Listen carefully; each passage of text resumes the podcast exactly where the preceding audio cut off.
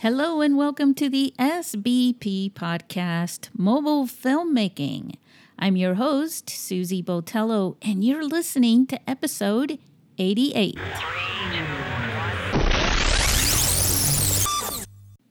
Hey everyone. So we've got a lot of stuff going on right now, uh, starting with the International Mobile Film Festival here in San Diego.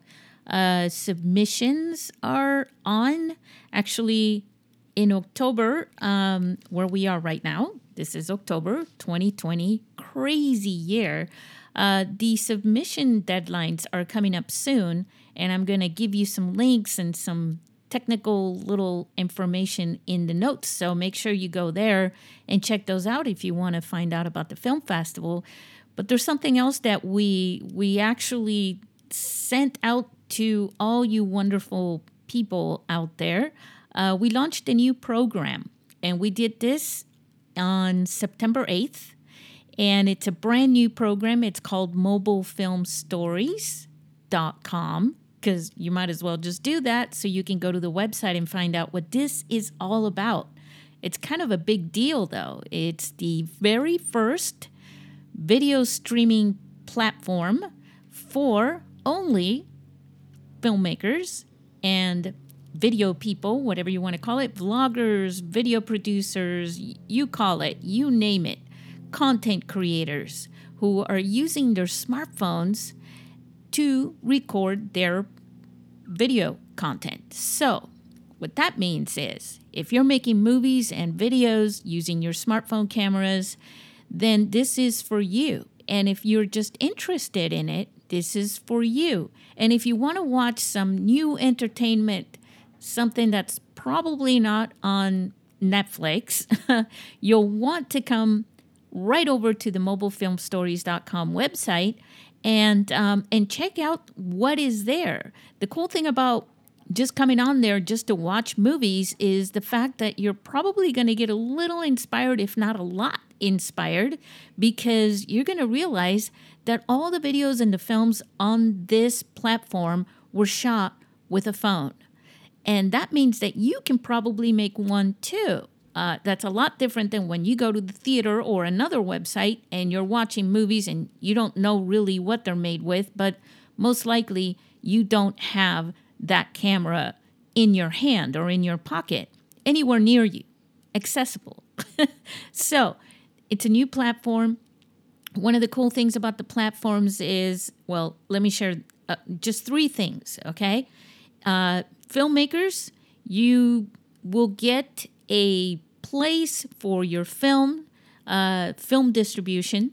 So you can basically generate pay per view revenue from uh, your projects on a recurring basis.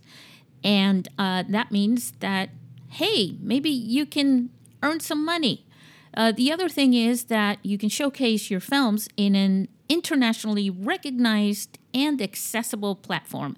Yes, I had to read that, but I want to make sure that you understand what this is all about and what this is doing for you. That's all on the website. You can read about it on the page on the website. It's called How It Works, it's up there on the menu. But the other thing that we want to make sure that you don't miss out on and you can do this 100% free. You can do it right now. You can just go there and you find the quad. The quad is a space, it's like a public forum space for everyone and actually collaborate and find some poten- potential partners and, and people to collaborate with uh, worldwide for your mobile film projects. And that includes uh, learning and sharing tips, films, supporting each other. You can go from there to watch the films that, that people there made and then have conversations with them. Or you can have conversations with each other. In either case, one of the things that I personally found and find still is that when I go to, uh, say, Instagram, right? Uh, then I'll go to Twitter or then I'll go to Facebook or any other social media platform. I find out that people who are networking with each other are missing out on other people who are networking with each other because not everybody is uh, talking about mobile filmmaking in all three of those, at least those three main um, platforms out there, social media uh, places, and and it gets tough. Um, the other thing is this platform is dedicated only for you. So if you're making them or if you're interested in it or you're just curious about it, you want to know more, if you've got the dream and you want to make a film and you've got a smartphone camera, um, just go for it. Just go there and register and uh, and I, I hate to overuse this word, but it really is inspiring. I'm inspired with providing this uh, this platform for you. Anyways, it's mobilefilmstories.com. You can just go there, and yes, of course, I will add uh, that link there on the notes. And yes, I'm answering you because I can hear your questions coming through. What do you think is the most asked question in mobile filmmaking? Well, it used to be what is the best phone to film with? But we're well past that now, aren't we? The most asked question that I get is about gimbals. But soon we'll be past that too. You know why? Because I see that just as all smartphones can shoot great video, all gimbals are pretty good. And we'll just one day realize that all these things matter less as the best for mobile filmmaking because we are going to have a collective epiphany and we're going to realize that the question is not about the best phone, the best gear, or the best app. The question is how good is your story? You've heard it a lot, maybe even from me. Story is king. But what is it about a story that makes it a good film? Once you realize you have a great concept for a story, what and how do you turn it into a great film? Two things happen, and good stories usually have a human factor. You can make great videos about your vacation, but if you really want to turn your, your video into a good story, then you need to evoke emotion in your audience. And that means that you'll need to bring a connection between your film and your audience. The way we connect as humans is through our stories. Look, this is where I get passionate, all right? I believe stories are the most important thing in the universe. I believe that we as human beings connect through our stories. But I don't think we invented stories. I think stories are the reason that humans began to communicate. Do you think we're the only species that even realizes that stories exist? I believe it's the basis for language. So, the most important reason that filmmakers make films is not because they figured out how to run cameras and equipment or editing software. Why do you think we build houses? Well, because we need homes and shelters. So, filmmakers are storytellers at heart. This is why the greatest films begin with stories and screenplays. They usually follow with the director who has the vision of the story. It's the director that turns the screenplay into a film. When you watch a film, you're basically stepping out from yourself into the director's vision, their world. And if you have ever worked on a film set, then you'll find that the director and the cinematographer, or that is the director of photography, share a connection to the story and the vision. Filmmaking is a fascinating process that begins in pre production, but pre production follows the development of a story, a story imagined by the storyteller. It's believed that you don't always base or need a script or a screenplay, but you need the framework at least. Believe me when I say that even though your camera is the familiar device that you use every day, your smartphone, your ability to turn a story into a film, is what will make you a memorable and successful filmmaker.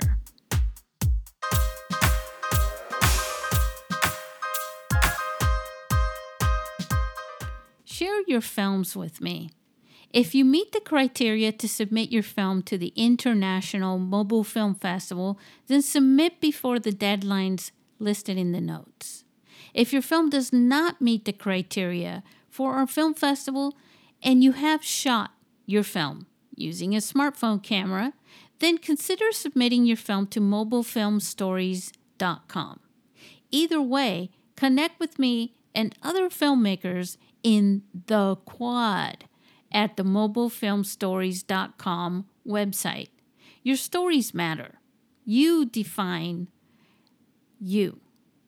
And as filmmakers and content creators, believe me when I say that the world needs you. So be creative and share your stories.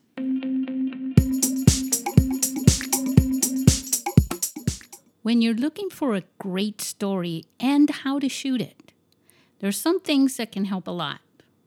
First, the fact that your story is multimedia based means that you can use all sorts of audio and visual elements to help you tell it. After all, you do want to captivate your viewer, right, into your story and keep them engaged as part of the story. Much like a dream. If you're having a dream, then you're a part of it, even if you're simply the observer. So, how do you make the best use of all these elements? Well, you should know that the human factor in your story doesn't necessarily mean that there are humans in your story. It just simply means that you're playing to your audience, the humans. Humans have feelings, and there are things that trigger emotions and thoughts, memories, all those things as a filmmaker you just need to know about them. For example, music. The type of music that you shoot that you choose in a scene, a moment in a scene, a transition, or even as a sound effect. It's really important.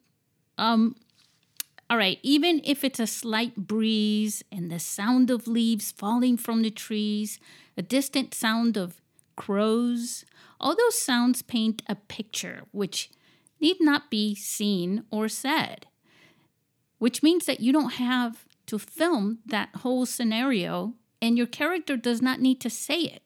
And you can simply just stick to the storyline without your audience wondering what's going on. The minute your viewer actually wanders away in his or her mind, then you risk them leaving your dream. Basically, it's a fail.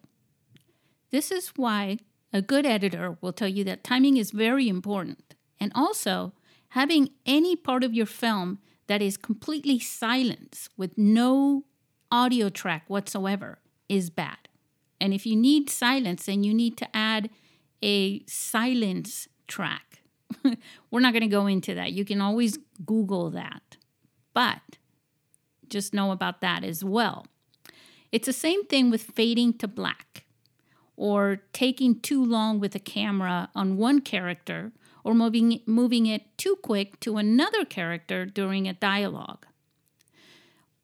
Another way to think about this is, for example, that you can use um, animation and photos, still shots. Perhaps you want to set a mood, right?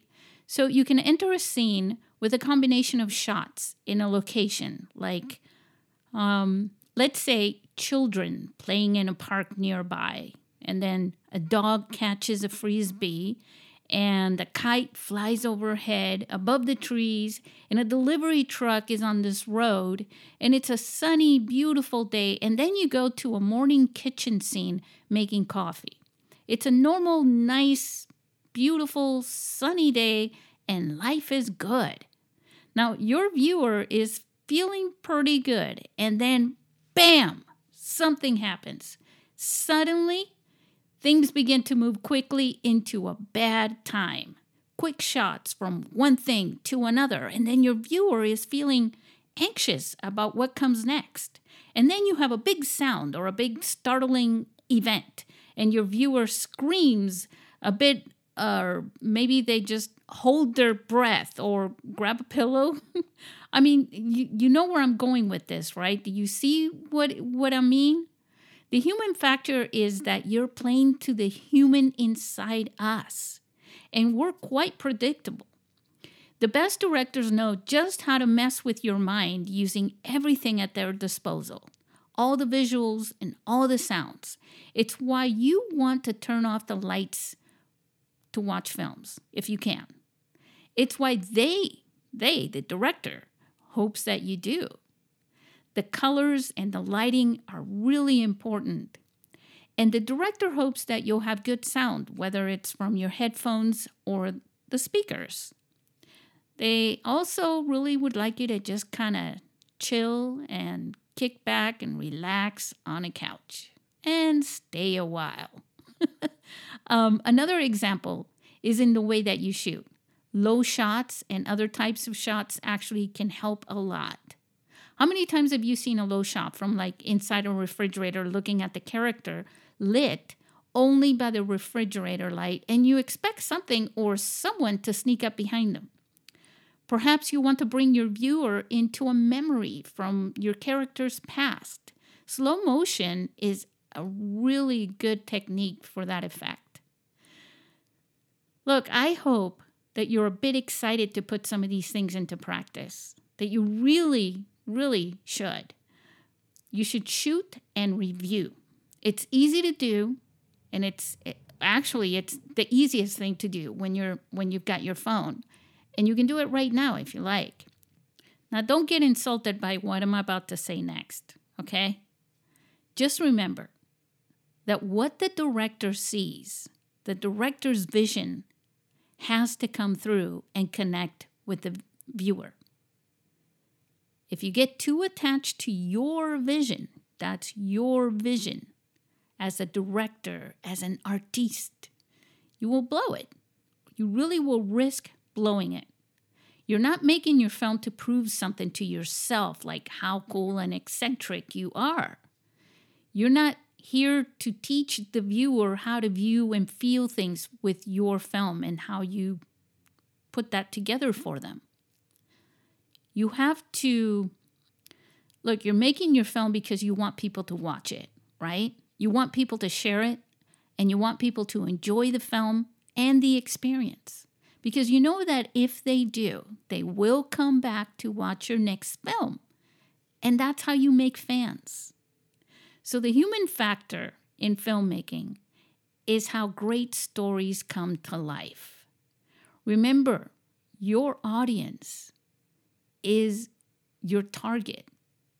Stay focused on that throughout the entire process. Know your target audience before you even begin.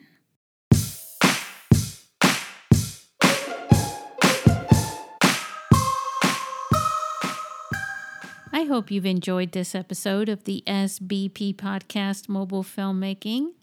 As your host, Susy Botello, I look forward to meeting you online and interacting with you. You can follow us on Twitter at SBP Podcast. Stay awesome, everybody.